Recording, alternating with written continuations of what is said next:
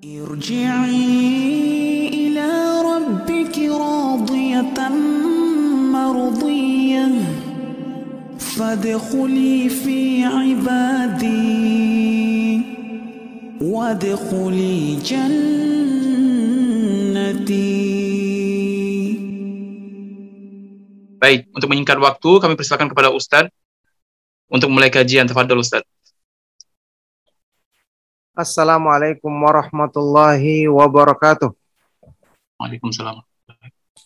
Innal hamdalillah nahmaduhu wa nasta'inuhu wa nastaghfiruh wa na'udzu billahi min shururi anfusina wa min sayyiati a'malina. May yahdihillahu fala mudhillalah wa may yudlil fala hadiyalah.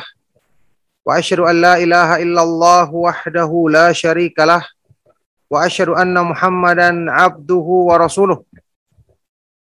Allahumma salli wa sallim wa barik ala nabiyyina Muhammad wa ala alihi wa sahbihi wa man tabi'ahum bi isanin ila yaumiddin amma ba'du. Alhamdulillah Ma'asyiral ikhwa wal akhwat fid din rahimakumullah para peserta kajian sahabat ilmu Darmais hafizakumullah.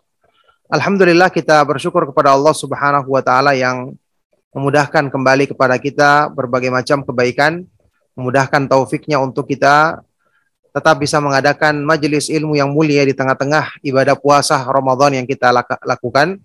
Yang semoga Allah Subhanahu wa taala menjadikan amal-amal ibadah yang kita lakukan mendapatkan pahala yang berlipat ganda menjadi sebab untuk keridhaan Allah Subhanahu wa taala sehingga menjadi kebaikan untuk dunia dan akhirat kita. Alhamdulillah kita dimudahkan kembali mengadakan majelis ilmu yang mulia di sore hari ini melanjutkan pembahasan kitab yang sangat bermanfaat kitab Fiqhul Asmaul Husna memahami nama-nama Allah Subhanahu wa taala yang maha indah buah karya dari guru kita Syekh Al-Allamah Abdul Razak bin Abdul Muhsin Al-Badr hafidhahumallahu taala. Ya, kita masih melanjutkan pembahasan nama Allah Al-Fattah. Maha pemberi hukum dan pembuka pintu-pintu kebaikan. Di bagian akhir pembahasan kita di pertemuan yang lalu telah kita sebutkan bahwa ya nukilan dari pernyataan Imam Ibnu Qayyim rahimahullah taala bahwa Al-Fattah bisa mengandung arti makna hukum. Ya bermakna hukum. Allah Subhanahu wa taala yang memutuskan hukum di antara hamba-hambanya dengan menurunkan syariatnya dengan memberikan hukuman menentukan hukum memberikan pahala kebaikan bagi orang-orang yang taat dan memberikan adab bagi pelaku maksiat di dunia dan di akhirat. Kemudian juga termasuk maknanya adalah membuka semua pintu-pintu kebaikan bagi hambanya. Makanya ini salah satu di antara nama Allah Subhanahu wa taala yang membangkitkan harapan orang-orang yang beriman untuk dia bertawasul setelah dia memahami kandungan makna nama Allah yang maha indah ini, dia bertawasul di dalam doanya menyebutkan nama Allah ketika dia meminta agar Allah membukakan pintu hatinya agar mudah menerima kebaikan, membukakan hatinya agar mudah tumbuh iman, mudah tumbuh keikhlasan, cinta kepada Allah, takut dan berharap dan kebaikan-kebaikan yang lainnya. Yang kita tahu semua kuncinya, semua ada di tangan Allah Subhanahu wa taala dan alhamdulillah nama Allah Subhanahu wa taala yang Maha Indah Al-Fattah merupakan salah satu sebab utama untuk kita bisa memohon kebaikan-kebaikan yang ada di tangan Allah Subhanahu wa taala. Baik, kita lanjutkan membaca keterangan yang disebutkan oleh Syekh Abdul Razak dalam kitab ini.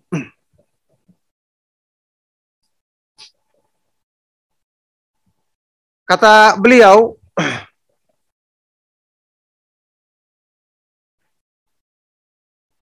Walihada kana ya lanjutan penjelasan dari Syekh Abdul Razak hafizahullah taala walihada kana Rasulullah sallallahu alaihi wasallam yatawajjahuna ilaihi talabil fathi bainahum wa baina aqwamihim fima hasala bainahum minal khusumah. Oleh karena itulah dengan mempertimbangkan makna nama Allah Al-Fattah ini, para Rasul Allah Subhanahu wa Ta'ala senantiasa menghadapkan diri kepada Allah dengan meminta Al-Fatah, keputusan hukum. pembukaan dari Allah Subhanahu wa taala antara mereka dengan kaum-kaum yang mendustakan seruan dakwah mereka ketika terjadi ah, pertentangan antara antara kaum dengan rasul yang mendakwakan kebenaran bagi mereka. Maksudnya para rasul ini meminta kepada Allah agar memberikan keputusan yakni tentu saja memenangkan dakwah para rasul alaihi wassalatu wassalam serta menghinakan dan mengadab mereka-mereka yang menentang dakwah para rasul alaihi wassalatu wassalam. Jadi kita perhatikan makna ini benar-benar kandungan yang luar biasa yang pasti dibutuhkan oleh orang-orang yang beriman ketika mereka menghadapi kondisi-kondisi di mana banyak terjadi penentangan-penentangan terhadap dakwah ya sudah kita terangkan berkali-kali para rasul alaihi wassalatu wassalam tidak membalas kekerasan dengan kekerasan mereka memohon pertolongan kepada Allah Subhanahu wa taala dan tetap bersabar meminta dengan nama Allah Al-Fattah agar diberikan hukum agar Allah Subhanahu wa taala yang memutuskan ketentuan hukum ketika kaum mereka menolak seruan dakwah, seruan dakwah mereka.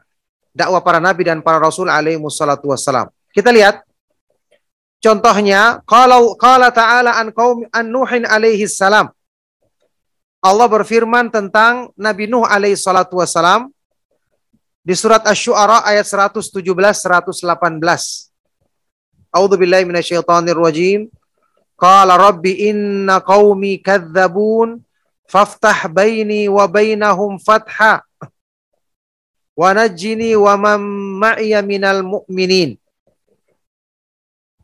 Nabi Nuh alaihi salatu wasallam berkata, "Wahai Rabbku, sesungguhnya kaumku mendustakanku."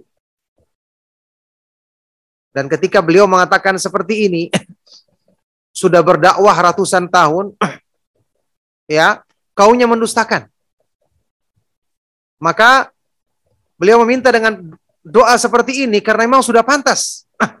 Beliau ungkapkan permintaan ini kepada Allah Subhanahu wa taala setelah sekian lama berdakwah. Wahai Robku, sesungguhnya kaumku mendustakanku. Maka berikanlah fath, pembukaan, ketentuan hukum antara diriku dengan kaumku, dan selamatkanlah diriku dan orang-orang yang beriman yang mengikutiku. Ini permintaan dari Nabi Nuh alaihi salatu wassalam. Contoh lain. Wa dzakara subhanahu min du'a Syuaib alaihi salam. Allah Subhanahu wa taala juga menyebutkan doa Nabi Syuaib alaihi salatu wassalam dalam surat Al-A'raf ayat ke-89 Rabbana ftah bainana wa baina qaumina bil haqqi wa anta khairul fatihin. Wahai Rabb kami, berikanlah pembukaan Al-Fath antara kami dengan antara kaum kami, antara kami dengan kaum kami dengan kebenaran dan engkau adalah sebaik-baik yang memberikan keputusan hukum. Ini juga doa yang disampaikan oleh Nabiullah Shu'aib alaihi salatu ketika menghadapi pembangkangan dari kaumnya. ya, kita perhatikan ini juga menunjukkan isyarat kepada kita bahwa ketika meminta kebaikan dari Allah Subhanahu wa taala, meminta pertolongan dari Allah Subhanahu wa taala, menyebut nama Allah Subhanahu wa taala ini adalah termasuk tawasul yang sangat ya uh, dianjurkan untuk kita ucapkan di dalam doa-doa kita menyebut nama Allah Subhanahu wa taala Al-Fattah atau menyebut sifat Allah Subhanahu wa taala Al-Fath dengan pengertian atau makna yang sudah kita jelaskan. Di sini juga ikhwan dan akhwat fiddin rahimakumullah. Kita lihat sebagian dari para ulama ya ketika menulis kitab dan kebanyakan ini kitab-kitab yang menjelaskan misalnya masalah tauhid atau masalah-masalah yang penting dalam Islam. Mereka sebutkan ya misalnya menjelaskan makna hadis atau makna ayat-ayat Al-Qur'an. Diberi judul kitab-kitab mereka dimulai dengan fath seperti kitab yang terkenal kitab Fathul Bari. Syarah Sahih Bukhari yang terkenal tulisan Imam Al-Hafidh Ibnu Hajar Al-Asqalani. Fathul Bari artinya pembukaan dari Allah Al-Bari. yang Maha Pencipta. Imam Ibnu Rajab juga menulis kitab Fathul Bari untuk juga menjelaskan Sahih Imam Bukhari meskipun tidak selesai. ya. Atau tidak didapatkan lengkap tulisan beliau tersebut. Kemudian kitab syarah kitab Tauhid yang terkenal, Fathul Majid. Al-Fath, pembukaan dari Allah Subhanahu wa taala yang yang maha mulia, yang maha agung untuk menjelaskan kitab Tauhid. Kemudian kitab Asy-Syaukani, tafsir Fathul Qadir, pembukaan dari Allah yang maha Al-Qadir, maha mampu atau maha kuasa atas segala sesuatu. Dan buku-buku yang lain yang dimulai dengan penyebutan kata-kata fath. Dan ini banyak disebutkan oleh para ulama, ya judul-judul buku-buku yang dimulai dengan kalimat fath atau nama Allah atau sifat Allah fath. Ya, Fathur Rabbul Bariyah atau Fathur Rabbil Bariyah. Kemudian Fathur Rahimil Malikil Alam. ini juga tulis, uh, buku yang ditulis oleh Syekh ya Abdurrahman As-Sa'di rahimahullah taala ini semua mengisyaratkan kepada kita bahwa buku ini karena berisikan penjelasan hal-hal yang penting, masalah tafsir atau penjelasan hadis atau penjelasan masalah tauhid, para ulama yang menulis buku ini ya menjadikannya sebagai doa kepada Allah Subhanahu wa taala untuk meminta pembukaan pintu-pintu taufik dari Allah Subhanahu wa taala agar mereka bisa menjelaskan kandungan dari kitab tersebut tentu dengan petunjuk Allah Subhanahu wa taala. Maka subhanallah ini salah satu di antara nama Allah Subhanahu wa taala yang benar-benar kita sangat-sangat butuhkan untuk selalu kita ungkapkan dalam doa-doa kita. Karena banyaknya kebaikan-kebaikan yang ingin kita buka untuk diri kita. Utamanya kebaikan-kebaikan dalam urusan agama. Sampai pun urusan dunia. Ya, urusan dunia yang tentu kita ingin kebaikan menjadi kebaikan bagi agama kita. Dibukakan pintu-pintu rezeki yang berkah. Bukan sementara rezeki bukan hanya sekedar rezeki yang banyak atau berlimpah. Dibukakan kemudahan dalam urusan-urusan dunia artinya kemudahan untuk menolong kita dalam agama, tidak melalaikan kita dalam urusan agama kita. Karena betapa banyak urusan-urusan dunia yang menjadi sebab manusia terjerumus ke dalam kelalaian, berpaling dari mengingat Allah Subhanahu wa taala. Nauzubillahi min. Makanya kita lihat, kita ambil uswah teladan yang baik dari doa para nabi alaihi wassalatu wassalam, sikap mereka ketika menghadapi kesulitan atau penentangan dari kaum mereka, mereka meminta kepada Allah Subhanahu wa taala agar Allah Subhanahu wa taala menolong mereka dengan sifatnya al-fath, memberikan hukum ya atau menolong mereka-mereka yang memperjuangkan kebenaran serta menimpakan kehinaan dan adab bagi orang-orang yang menentang menentang kebenaran. Barakallahu fikum. Nah,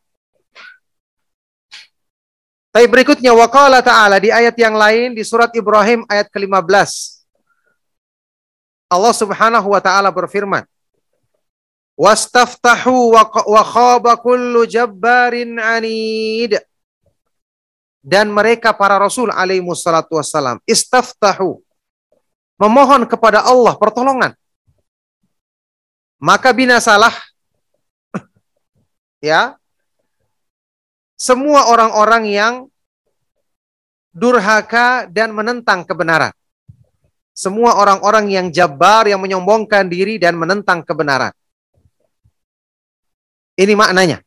Menunjukkan para nabi dan para rasul meminta kepada Allah pertolongan dengan menyebut namanya Al-Fattah atau menyebutkan sifatnya Al-Fath.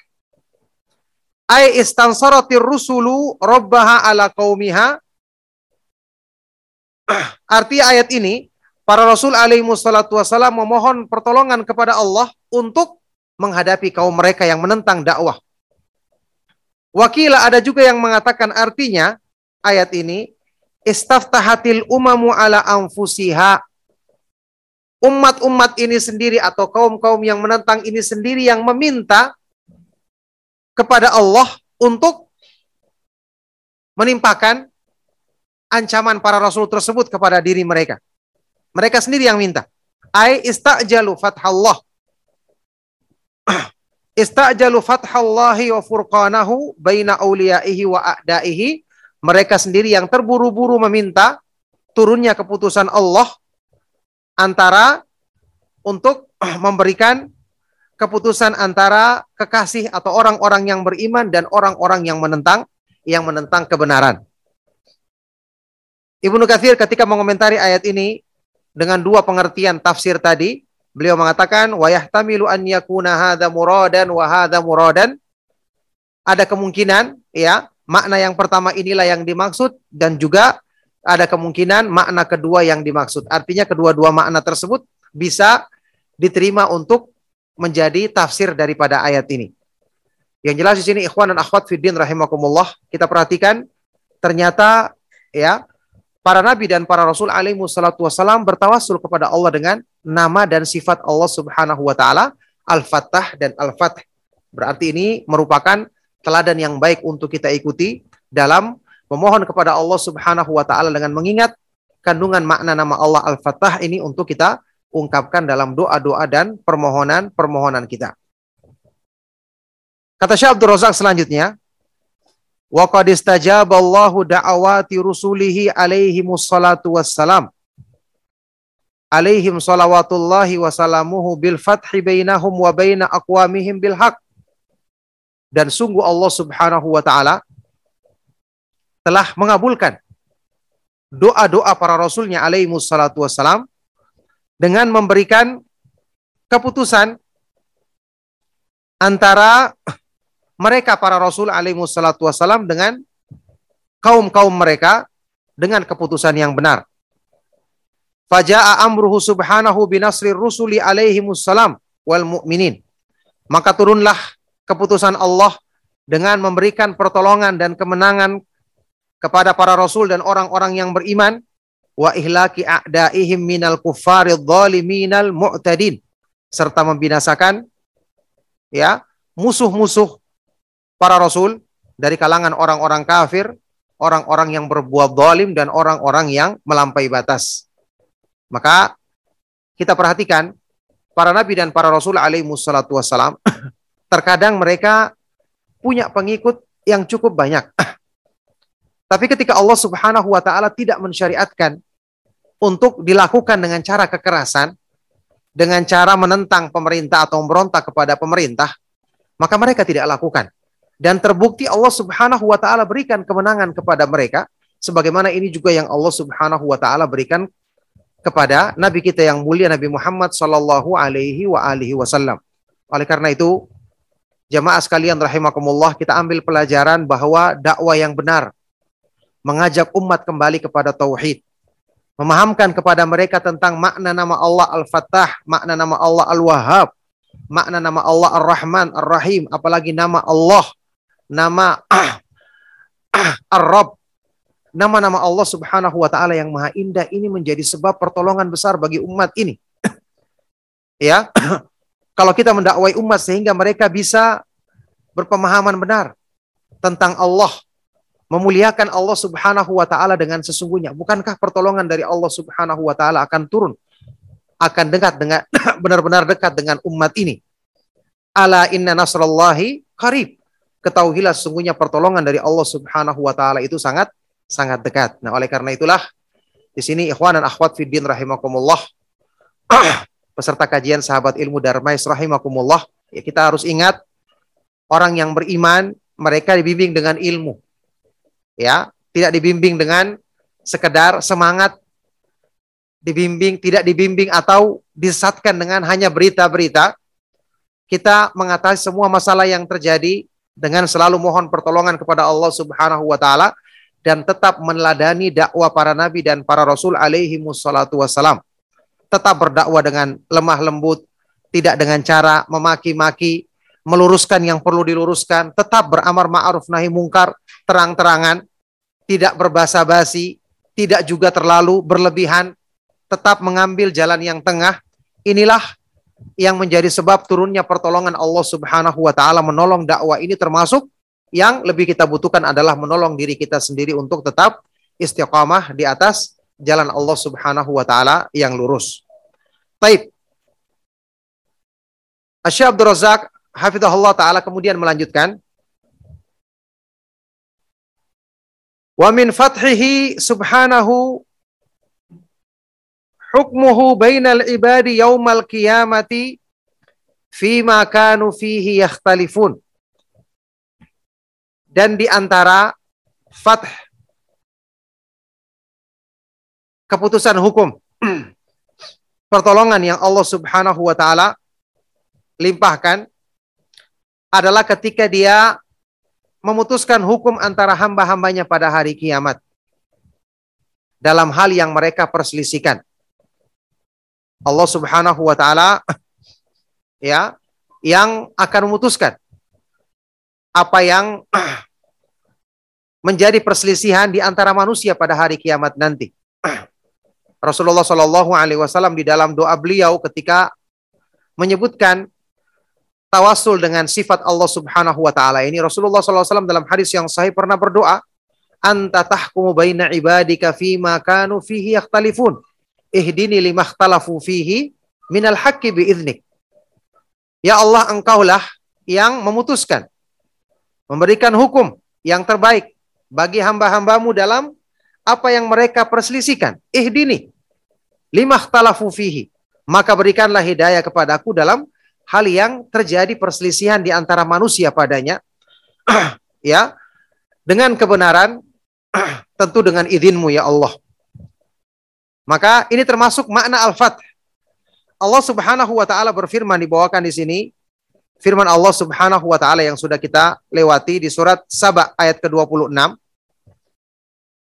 Qul yajma'u bainana rabbuna thumma yaftahu bainana bil haqq wa huwal fattahul alim. Katakanlah Sesungguhnya Rabb kita Allah Subhanahu wa taala akan mengumpulkan kita pada hari kiamat kemudian memberikan keputusan hukum antara kita dengan kebenaran, dengan seadil-adilnya dengan benar-benar keputusan yang benar. Ya, wa huwal fatahul alim dan dialah yang maha pemberi hukum serta maha mengetahui. Nah, ayat ini artinya ai annahu subhanahu yahkumu bainahum hukman yatabayyanu bihi sadiqu minal kadhib. Allah Subhanahu wa taala akan memberikan hukum di antara manusia dengan hukum yang jelaslah ketika itu antara orang yang jujur dari orang yang dusta. Wal muhik wal muhikki minal mubtil antara orang yang benar dan orang yang orang yang membawa kebenaran dan orang yang membawa kebatilan wal mustahiqqi lithawabi minal mustahiqqi lil iqabi. Ya. Antara orang yang berhak mendapatkan pahala, ganjaran pahala dari Allah dan orang yang berhak mendapatkan hukuman atau azabnya. Nah, ini termasuk makna dari sifat Allah Subhanahu wa taala Al-Fath. Walihada samma tabaraka wa ta'ala yaumal qiyamati biyaumil fath. Oleh karena itulah Allah Subhanahu wa taala menamakan hari kiamat di dalam Al-Qur'an dengan Yaumul Fath. Hari Al-Fath, hari keputusan hukum. Salah satu di antara nama dari nama, nama hari kiamat adalah Yaumul Fath. Disebutkan di surat As-Sajdah ayat ke-29. Qul yaumal fathi la yanfa'ul ladzina kafaru imanuhum walahum yudharun. Katakanlah ketika hari Al-Fath, yakni hari kiamat nanti. Karena hari itu ditampakkan hukum yang jelas untuk membedakan mana orang-orang yang beruntung dengan keimanannya dan mana orang-orang yang rugi dengan kedurhakaannya. Nauzubillah min. Katakanlah pada hari kiamat tidak akan bermanfaat bagi orang-orang kafir keimanan mereka dan mereka tidak akan diberi tidak akan diberi tangguh. Ketika itu sudah tidak lagi tidak lagi waktunya untuk beriman. Karena itu sudah merupakan hari ketentuan hukum dan hari pembalasan. Ayyaumal qiyamati alladhi yahsulu bihi iqabuhum idza jaa inqadha al-amru wa lam yahsul lakum fihi imhalun wa lam yakun wa lam yakun fihi litadaruki ayyu majalin. Artinya pada hari kiamat nanti yang ketika itu orang-orang kafir akan mendapatkan azab. Ketika hari kiamat telah datang, selesai semua urusan. Tidak bermanfaat lagi keimanan. Dan tidak akan ada lagi penundaan serta tidak berarti lagi ya yang namanya tadaruk keinginan memperbaiki sudah tidak ada tempatnya sama sekali ketika itu. Maka ini juga ya salah satu di antara makna yang berhubungan dengan nama Allah Subhanahu wa taala Al-Fattah ya, Maha pemberi hukum atau Maha pembuka pintu-pintu kebaikan dan juga sifatnya Al-Fath. Oleh karena itu, ini penjabaran dari makna ini, makna nama ini yang kemudian kita bisa mengambil pelajaran untuk kita praktekkan di dalam doa-doa dan permohonan-permohonan kita. Kemudian, ikhwan dan akhwat fiddin rahimakumullah. Pembahasan berikutnya mengenai tentang buah mengimani nama Allah Subhanahu wa taala Al-Fattah. Ini termasuk jelas pembahasan yang inti atau paling penting daripada eh, dari kita mengenal nama-nama Allah Subhanahu wa taala yang maha indah karena sudah kita bahas setiap pembahasan nama-nama Allah Subhanahu wa taala dan sifat-sifatnya ini pengaruhnya dalam menyempurnakan tauhid, menguatkan keimanan, menjadikan sempurna penghambaan diri kita kepada Allah ini adalah pengaruh yang paling sempurna dibandingkan pembahasan apa pun dalam urusan agama. Karena ini menyangkut perkara yang paling dibutuhkan oleh hati manusia.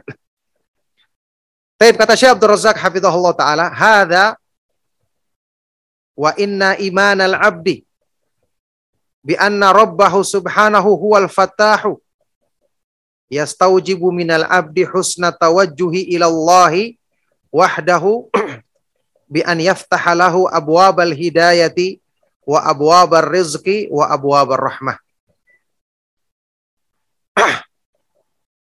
Maka dengan ini, ya, sungguh keimanan seorang hamba ketika dia mengimani bahwa Allah Subhanahu wa taala, Rabbnya Allah Subhanahu wa taala, dialah Al-Fattah, Maha pemberi hukum, Maha pembuka pintu-pintu kebaikan. Ini akan yastaujibu minal abdi. akan memotivasi atau melahirkan konsekuensi bagi seorang hamba untuk selalu menghadapkan diri dengan baik kepada Allah semata-mata. Tidak ada satupun yang bisa membukakan kebaikan untuk kita kalau Allah Subhanahu wa taala menutupnya. Dan tidak ada yang bisa mencegah kebaikan kalau Allah telah membukanya. Maka kenapa minta kepada selain Allah?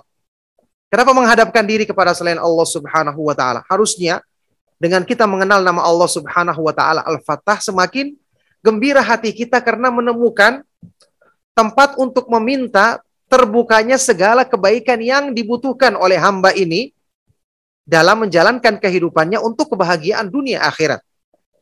Ya.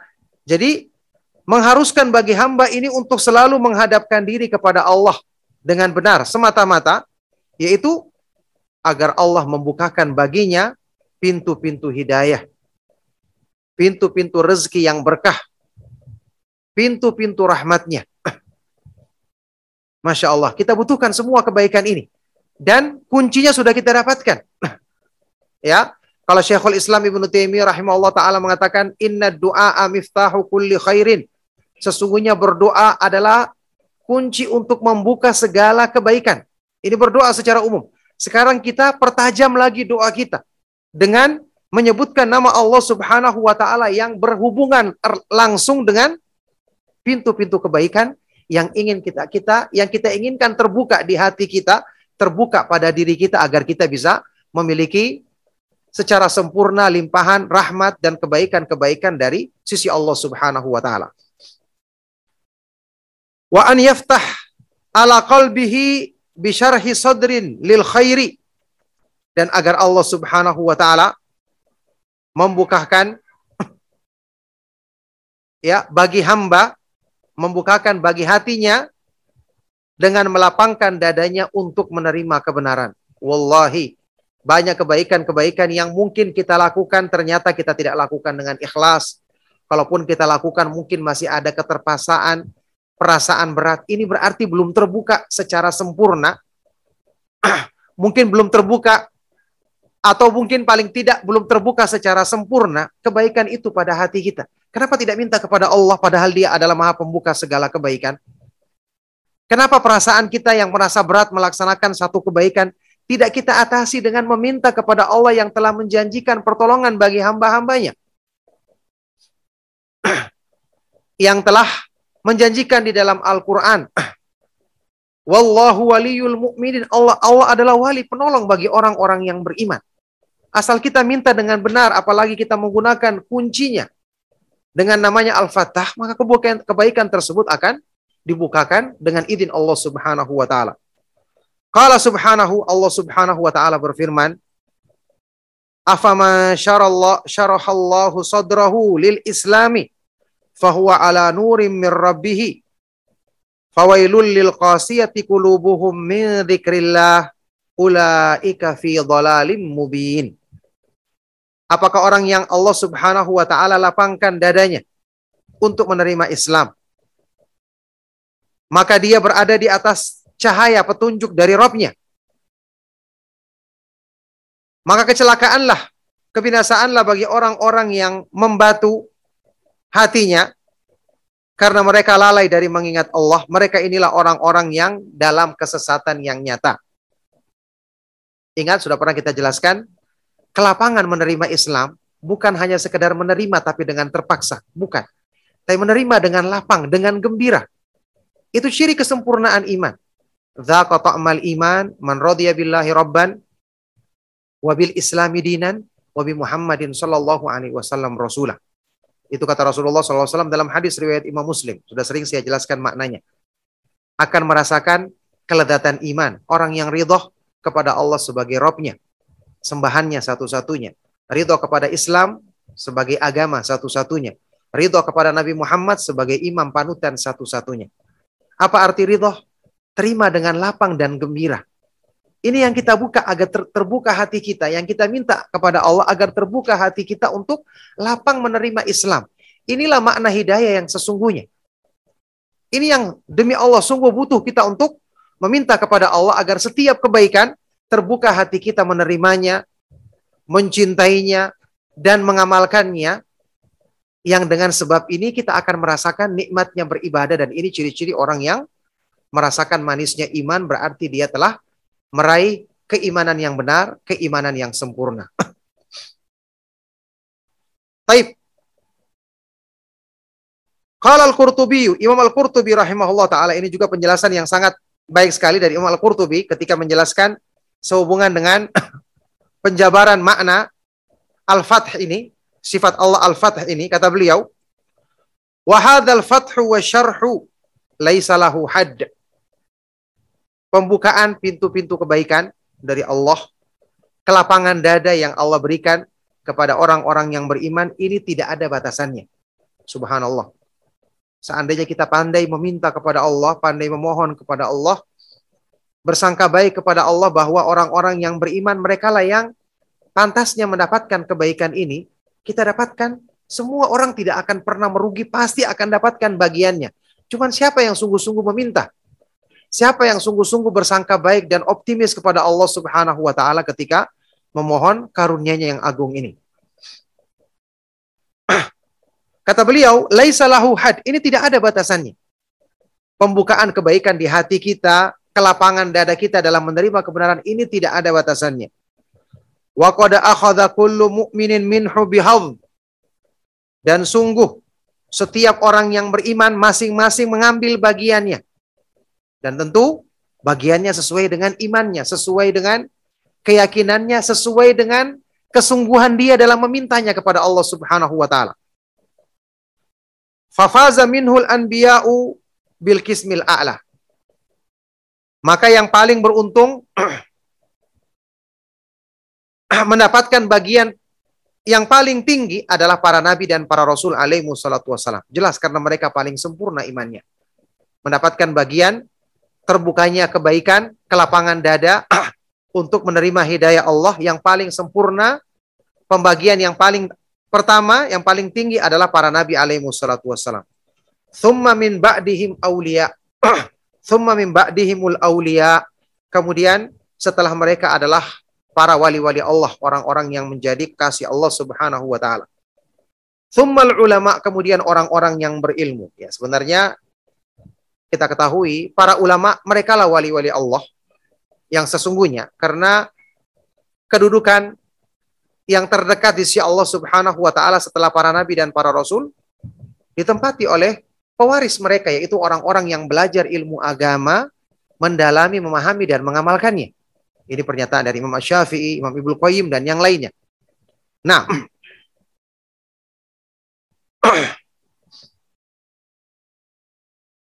jadi setelah itu para ulama Thumma awamul mu'minin. Setelah itu orang-orang awam dari kalangan mukminin, dari kalangan orang-orang yang beriman. Ingat, yang penting dia punya iman, dia akan dapatkan bagian. Yang penting dia punya keyakinan dan sungguh-sungguh mengusahakannya, dia akan dapatkan bagian. Walam yukhayyibillahu minhu siwal kafirin dan Allah Subhanahu wa taala tidak akan ya tidak akan menghalangi bagian kebaikan ini kecuali hanya kepada orang-orang kafir saja. Setiap orang yang beriman akan mendapatkannya. Cuman kalau kita sungguh-sungguh tingkatkan keimanan kita lebih sungguh-sungguh dalam berdoa dan meminta kepada Allah, maka semakin besar bagian yang kita dapatkan dari Al-Fatih ini ya, pembukaan pintu-pintu kebaikan dan kelapangan dada untuk menerima petunjuk Allah Subhanahu wa taala ini. Baik, wa fi sahihi Muslimin an Abi Humaid au an Abi Usaid radhiyallahu anhu qala qala Rasulullah sallallahu alaihi wasallam di dalam hadis sahih riwayat Imam Muslim dari sahabat Abu Humaid atau Abu Usaid radhiyallahu anhu Rasulullah sallallahu alaihi wasallam bersabda ya contoh penerapan makna al-fath ini dalam doa Rasulullah sallallahu alaihi wasallam bersabda idza dakhala ahadukum al-masjid falyakul jika salah seorang dari kalian masuk masjid, ucapkan doa. Allahumma ftahli abu rahmatik. Ya Allah, bukakanlah untukku pintu-pintu rahmatmu. Masuk masjid, sebab terbukanya pintu-pintu rahmat. Makanya doa ini kita baca karena kita butuhkan terbuka pintu-pintu rahmat pada diri kita. Wa idha kharaja faliyakul dan ketika keluar dari masjid hendaknya dia mengucapkan Allahumma inni as'aluka min fadlik. Ya Allah sesungguhnya aku memohon karuniamu. nah, farrahmatu wal fadlu wal khairu kulluhu biyadillah. Yaftahu bihi ala man yasha'u wa yuyassiruhu liman yasha'. Maka rahmat, karunia dan segala kebaikan dan dan kebaikan segala semuanya ada di tangan Allah Subhanahu wa taala. Allah akan bukakan kepada siapa yang dikehendakinya, Allah akan mudahkan dilimpahkan kepada siapa yang dikehendakinya. Subhanallah, beruntung seorang hamba yang mengetahui kemuliaan sifat Allah ini kemudian dia meminta sungguh-sungguh. Sungguh dia meminta kepada yang maha dermawan, yang maha pemurah. Dia tidak akan tidak akan kecewa dengan permintaannya dan Allah Subhanahu wa taala tidak akan ah, menolak permohonan hamba tersebut. Ya, nanti kita akan sampai kepada nama Allah Subhanahu wa taala Al-Hayy yang maha pemalu yang disebutkan di dalam hadis yang sahih di antara makna sifat pemalu Allah Subhanahu wa taala, Al-Hayyu yastahi an yabsutal abdu ilaihi yadaihi fayaruddahuma sifran. Allah Subhanahu wa taala merasa malu ketika seorang hamba mengangkat kedua tangannya kepadanya kemudian ditolak ditolak dengan hampa. nah, Fakullu hadha min athari hadal ismi wa muqtadayatihi. Maka semua ini adalah termasuk athar jejak-jejak atau kandungan dan makna dari nama Allah Subhanahu wa taala Al-Fattah ini. Ya, makanya ini semua menjadikan kita semakin paham tentang maknanya dan semakin semangat untuk mempraktekannya dalam doa-doa dan permohonan-permohonan kita. Wa inna lanas'alullaha wa natawassalu wa natawassalu ilaihi bihadzal ismil azimi wa nad'uuhu bi annahu al-fattahu wa bi annahu khairul fatihin an yaftaha ala qulubina bil imani sahihi wal ihtida'il kamili wal yakinir rasikh. Dan sungguh kita benar-benar memohon kepada Allah Subhanahu wa taala. Bertawassul kepadanya dengan namanya yang agung ini. Namanya yang maha agung ini. Kita berdoa kepada Allah agar dia bahwasanya dia adalah Al-Fattah maha pembuka pintu-pintu kebaikan dan dia adalah sebaik-baik pembuka pembuka sebaik sebaik-baik pembuka kebaikan agar Allah Subhanahu wa taala membukakan hati-hati kita agar diisi dengan keimanan yang benar dengan petunjuk yang sempurna dan keyakinan yang mendalam. Wa an yaftahalana khazain rahmatih dan agar Allah Subhanahu wa taala membukakan bagi kita perbendaraan-perbendaraan rahmatnya. Wa abwaaba karamih dan pintu-pintu kedermawanannya. Wa mawaida birrihi dan sumber-sumber kebaikan-kebaikannya serta wa wasi'a fadlihi wa ni'amihi serta kelapangan karunia dan berbagai macam nikmatnya innahu sami'un mujib sesungguhnya dia maha mendengar lagi maha mengabulkan doa subhanallah ini di antara nama Allah Subhanahu wa taala yang pembahasannya benar-benar sangat indah ya.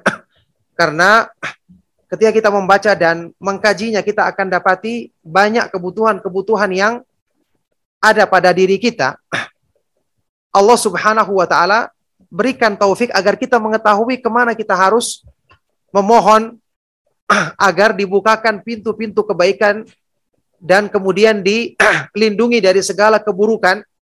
Ke mana kita harus arahkan permohonan tersebut dan segala puji bagi Allah Subhanahu wa taala yang menjadikan dalam nama-namanya yang maha indah sifat-sifatnya yang maha tinggi sebab-sebab untuk hambanya senantiasa mendapatkan kebaikan-kebaikan yang akan menyempurnakan keimanan dan penghambaan diri mereka kepada Allah Subhanahu wa taala.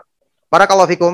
Ma'asyiral ikhwah wal akhwat fid din rahimakumullah. Demikianlah kajian dari uh, pembahasan nama Allah Subhanahu wa taala Al-Fattah. Semoga bermanfaat dan kita lanjutkan di waktu yang tersisa dengan bertanya jawab dari hal-hal yang ingin antum tanyakan. Semoga materi yang kita kaji bermanfaat untuk kebaikan dunia dan akhirat kita. Barakallahu fikum. Sallallahu wasallam wa barak ala nabiyina Muhammad wa ala alihi wa sahbihi ajma'in. Walhamdulillahi rabbil alamin. Nah.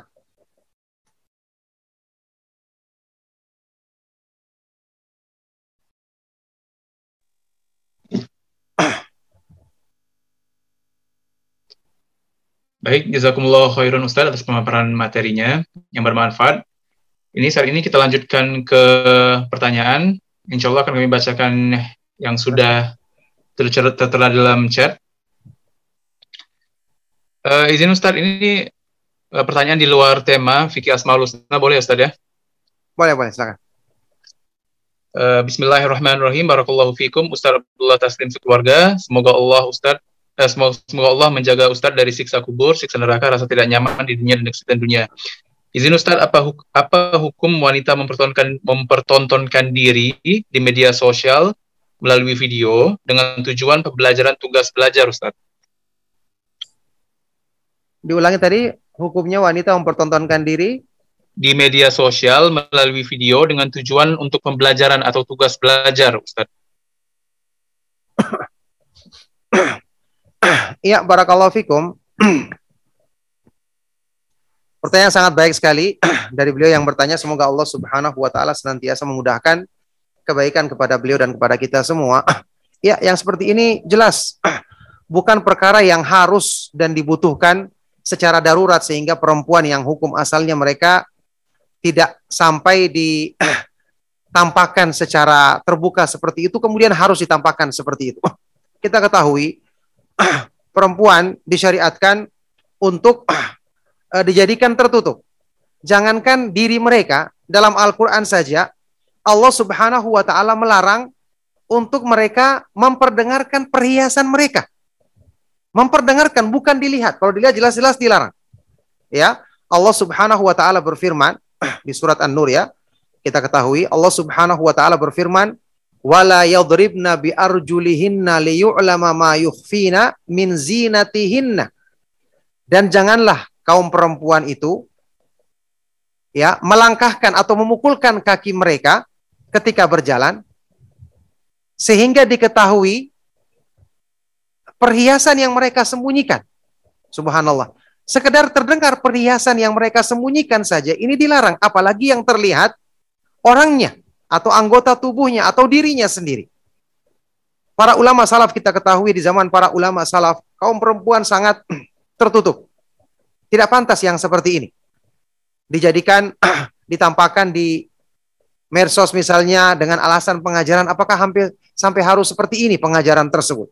Pengajaran bisa dilakukan dengan cara lain, tidak mesti harus tampak. Kalau mungkin harus tampak, maka laki-laki yang bisa ditampakkan, tidak perempuan yang kemudian mendatangkan fitnah, ya, kita harus ingat sabda Rasulullah SAW tentang fitnah perempuan yang sangat banyak hadisnya di antara di antaranya hadis sahih riwayat Imam Muslim yang terkenal ma taraktu ba'di fitnatan adarru ar rijali minan nisa aku tidak meninggalkan fitnah yang lebih berbahaya bagi laki-laki daripada daripada perempuan. Nah, barakallahu fikum. Jazakallah khairan Ustaz. Uh, izin Ustaz, ini ada dua orang yang raise hand. Yang pertama ke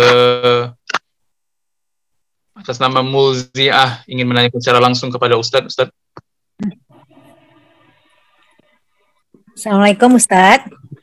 Ya, Waalaikumsalam warahmatullahi wabarakatuh. Silakan. Barakallahu fiik. Semoga Allah menjaga Ustadz senantiasa Ustadz. Uh, ini ada dua pertanyaan kalau diperbolehkan Ustadz. Pertama, bagaimana hukumnya tadi seperti Ustadz sebut uh, kan ada doa kita masuk masjid untuk diberikan uh, keberkahan dan kemuliaan sementara kita uh, yang ibu-ibu yang kaum wanita kan lebih banyak sholat uh, di rumah Ustadz nah yang yang apalagi misalnya seperti tarawih ini uh, lebih baik mana kita sholat di rumah bersama orang tua kita perempuan yang sudah sepuh berjamaah kita sebagai imamnya uh, dibandingkan kita pergi ke masjid. Nah, yang kedua Ustadz, bagaimana hukumnya ketika kita memakai cadar, terus eh, kadang-kadang kan cadar itu katanya nggak wajib, tapi ketika ada seseorang yang memakai cadar, sebentar kemudian dilepas cadarnya sebentar lagi dipakai, apakah itu menimbulkan uh, dosa gitu Ustadz? Uh, khairan atas jawabannya Ustadz. Assalamualaikum warahmatullahi wabarakatuh. Ya, barakallahu fiik pertanyaan yang sangat baik sekali dari ibu yang bertanya. Semoga Allah Subhanahu wa taala senantiasa menjaga beliau dan keluarganya serta kita semua di dalam kebaikan. uh, dua pertanyaan tadi, yang pertanyaan pertama tadi masalah salat tarawih ya. Maka kita ketahui asalnya salat yang dilaksanakan seorang perempuan itu disebutkan oleh Rasulullah Shallallahu alaihi wasallam adalah yang paling baik di rumahnya. Wa buyutuhunna khairun lahunna. Dan rumah-rumah mereka lebih baik bagi mereka, bagi kaum perempuan. Meskipun diperbolehkan dia salat di masjid kalau salat yang wajib. ya, maka berdasarkan hal ini, kalau seandainya ya ada kemaslahatan seperti yang disebutkan tadi, dia salat bersama keluarga di rumah, menjadi imam, bisa membimbing mereka, kemudian tentu dengan dia melaksanakan sholat dia melaksanakan sholat yang sesuai dengan sunnah Rasulullah Shallallahu Alaihi Wasallam, tidak terburu-buru seperti yang dilaksanakan di kebanyakan masjid. Kemudian juga ada selingan-selingan dari bacaan-bacaan yang tidak bersumber dari hadis yang sahih.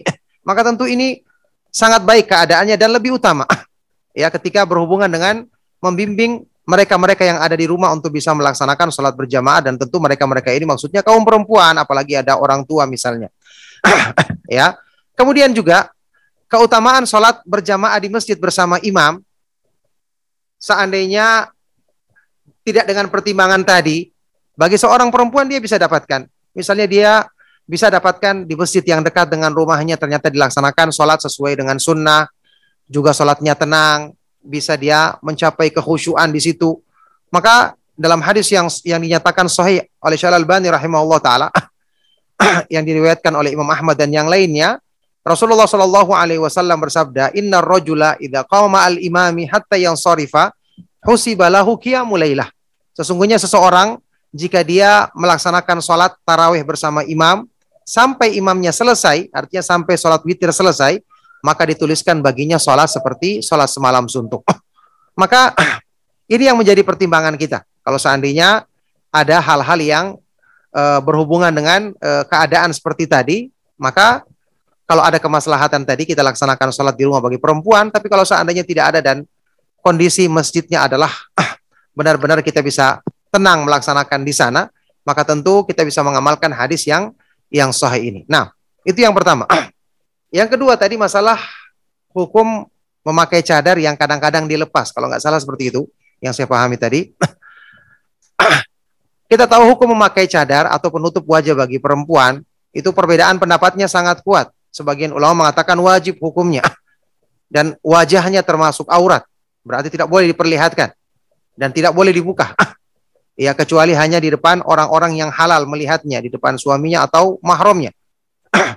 Adapun ketika dibuka maka tidak diperbolehkan. Karena ini berarti berdosa, melanggar yang wajib untuk dia menutup wajahnya. Bagi sebagian ulama lain mengatakan tidak wajib tapi dianjurkan, artinya tetap keutamaan dan kemuliaan. Lebih baik dilakukan daripada tidak. Meskipun dia boleh membukanya tapi lebih utama. Nah, ketika ada yang melakukan seperti tadi, kadang-kadang dipakai, kadang-kadang dibuka, kita katakan ini lebih baik daripada tidak sama sekali. Atau mungkin dia untuk latihan agar terbiasa, atau mungkin dia baru-baru melakukannya. Cuma kita katakan, jangan dijadikan ini sebagai sesuatu yang hanya mengikuti keinginannya saja. Di saat-saat dia ingin, dia buka. Di saat-saat tidak ingin, dia tidak buka. Bertemu dengan orang tertentu, dia buka. Nanti bertemu dengan yang lain dia tutup. Ada yang sampai seperti itu. Ya, ketika dia bertemu dengan orang-orang di sekitar rumahnya, bahkan bertemu dengan penjual sayur, dia longgar dalam masalah ini. Nanti kalau ketemu ikhwan yang pengajian misalnya, wah dia menutup cadarnya rapat-rapat. Ini jelas tidak benar. Jadi kalau pertimbangan kita karena kita masih belum terbiasa, kita ingin membiasakan diri, ya, berdoa kepada Allah, kemudian latih diri kita untuk lebih sering memakainya bahkan terus-menerus. Allah Subhanahu wa taala insya Allah akan memudahkannya. Termasuk kita berdoa dengan nama Allah Al-Fattah ini akan memudahkan hati kita terbuka hidayah kita agar bisa mengamalkan kebaikan-kebaikan ini dengan sempurna. Barakallahu fikum. Nah. Jazakallah khairan Ustaz. Ini ada satu lagi yang menggunakan fasilitas raise hand atas nama Saudara Fadil, dipersilakan. Iya, satu lagi pertanyaan Pak karena sudah mau waktu ya. Satu lagi silakan. Oh ya. Baik Ustaz. Assalamualaikum Ustaz. Waalaikumsalam. Uh, Ustadz, misal ada seorang pendosa yang perbandingan dosa. Tolong dikeraskan suaranya Pak, maaf, dikeraskan suaranya. Uh, Ustadz, misalnya ada seorang pendosa yang perbandingan dosa sama pahalanya itu empat banding satu. Waktu dia akan sakaratul maut, dia mengucapkan La ilaha illallah Muhammad Rasulullah itu apakah termasuk mati syahid dan semua dosanya dimaafkan? Serta yang kedua misalnya ada dan berkumandang kemudian ada orang yang masuk. Dia itu kemudian sholat sunnah dia baru teringat ada janji. Terus dia melaksanakan sholat duhur sendirian tanpa berjamaah itu apakah boleh Ustadz? Uh, sekian. Assalamualaikum.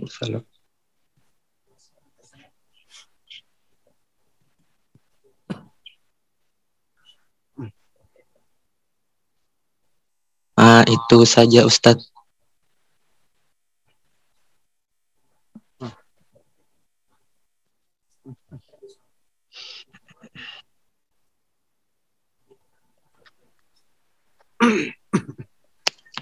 Iya.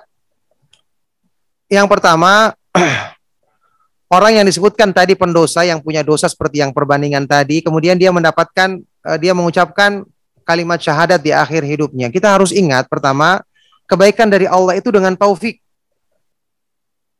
Jadi misalnya ada yang bertanya berandai-andai orang berbuat syirik semasa hidupnya tiba-tiba matinya mengucapkan dua kalimat syahadat. Kita katakan ini tidak mungkin. Andai-andai yang tidak benar. Kecuali kalau ada sesuatu yang dia lakukan, misalnya dia bertobat sungguh-sungguh kita tidak tahu. Itu mungkin kalau seperti itu. Dia bertobat dengan sungguh-sungguh dan Allah Maha mengetahui kesungguhannya. Yang seperti tadi, Kalau betul terjadi, itu mesti ada sebab kebaikan yang dia lakukan mungkin tersembunyi. Mungkin dia pendosa selama ini ternyata dia telah berbuat baik dan Allah mengetahui kesungguhannya, dia ingin bertobat sehingga dia ah, diberi kemudahan mendapatkan suul khotimah. Yang jelas tidak akan ada yang kebetulan. Ya ini tidak ada sesuatu yang terjadi tiba-tiba langsung berubah. Kalau tidak berubah dari hatinya terlebih dahulu ingin bertobat dan kembali kepada Allah. Karena semua kebaikan-kebaikan itu ya Allah Subhanahu wa taala jadikan uh, dia ditutup hidupnya dengan kebaikan ketika berkesoyan antara kebaikan lahir dan batinnya sebagaimana penjelasan dari para ulama seperti misalnya Imam Abdul Haq Al-Ishbili mengatakan annasu al-khatimah la yakunu liman istaqama dhahiruhu wa saluha batinuhu. Kematian yang buruk tidak mungkin menimpa orang yang baik amalan anggota badannya disertai dengan kebaikan di dalam batinnya. Ya, ini ketika dia sudah ingin bertobat, mungkin sebelumnya dia banyak dosa, dia ingin berubah tapi banyak orang tidak mengetahui maka Allah Subhanahu wa taala mudahkan dia sebab taufiknya untuk uh, melakukan sebab-sebab kebaikan di akhir hidupnya. Yang kedua tadi, masalah janji, maka kewajiban untuk melaksanakan sholat berjamaah harus didahulukan. Kalau dia ada punya janji dengan seseorang, dia dia bisa kirim pesan. Saya akan uh, temui insya Allah sekitar setengah jam lagi saya masih melaksanakan sholat wajib. Wajib dia dahulukan sholat, apalagi dia sudah masuk masjid, sudah mendengarkan azan, dilarang untuk meninggalkan sholat. Hadis yang sahih melarang dengan keras untuk seorang yang sudah masuk masjid kemudian meninggalkan sholat di masjid tersebut. Kalaupun ada janji dia bisa tangguhkan janji tersebut karena ini adalah lebih penting untuk didahulukan karena ini menyangkut kewajiban apalagi menghadap Allah Subhanahu wa taala. Barakallahu fikum. Mohon maaf karena waktu berbuka puasa tinggal sebentar lagi berapa menit lagi di Kendari, maka kajian sampai di sini. Mohon maaf atas segala yang salah dan kurang. Sallallahu wasallam wa barak ala nabiyina Muhammadin wa ala alihi wa sahbihi wa man tabi'ahum bi isanin ila yaumiddin. Walhamdulillahi rabbil alamin. Subhanakallahumma wa bihamdika asyhadu an la ilaha illa anta astaghfiruka wa atubu ilaik. Wassalamualaikum warahmatullahi wabarakatuh. ارجعي إلى ربك راضية مرضية فادخلي في عبادي وادخلي جنتي.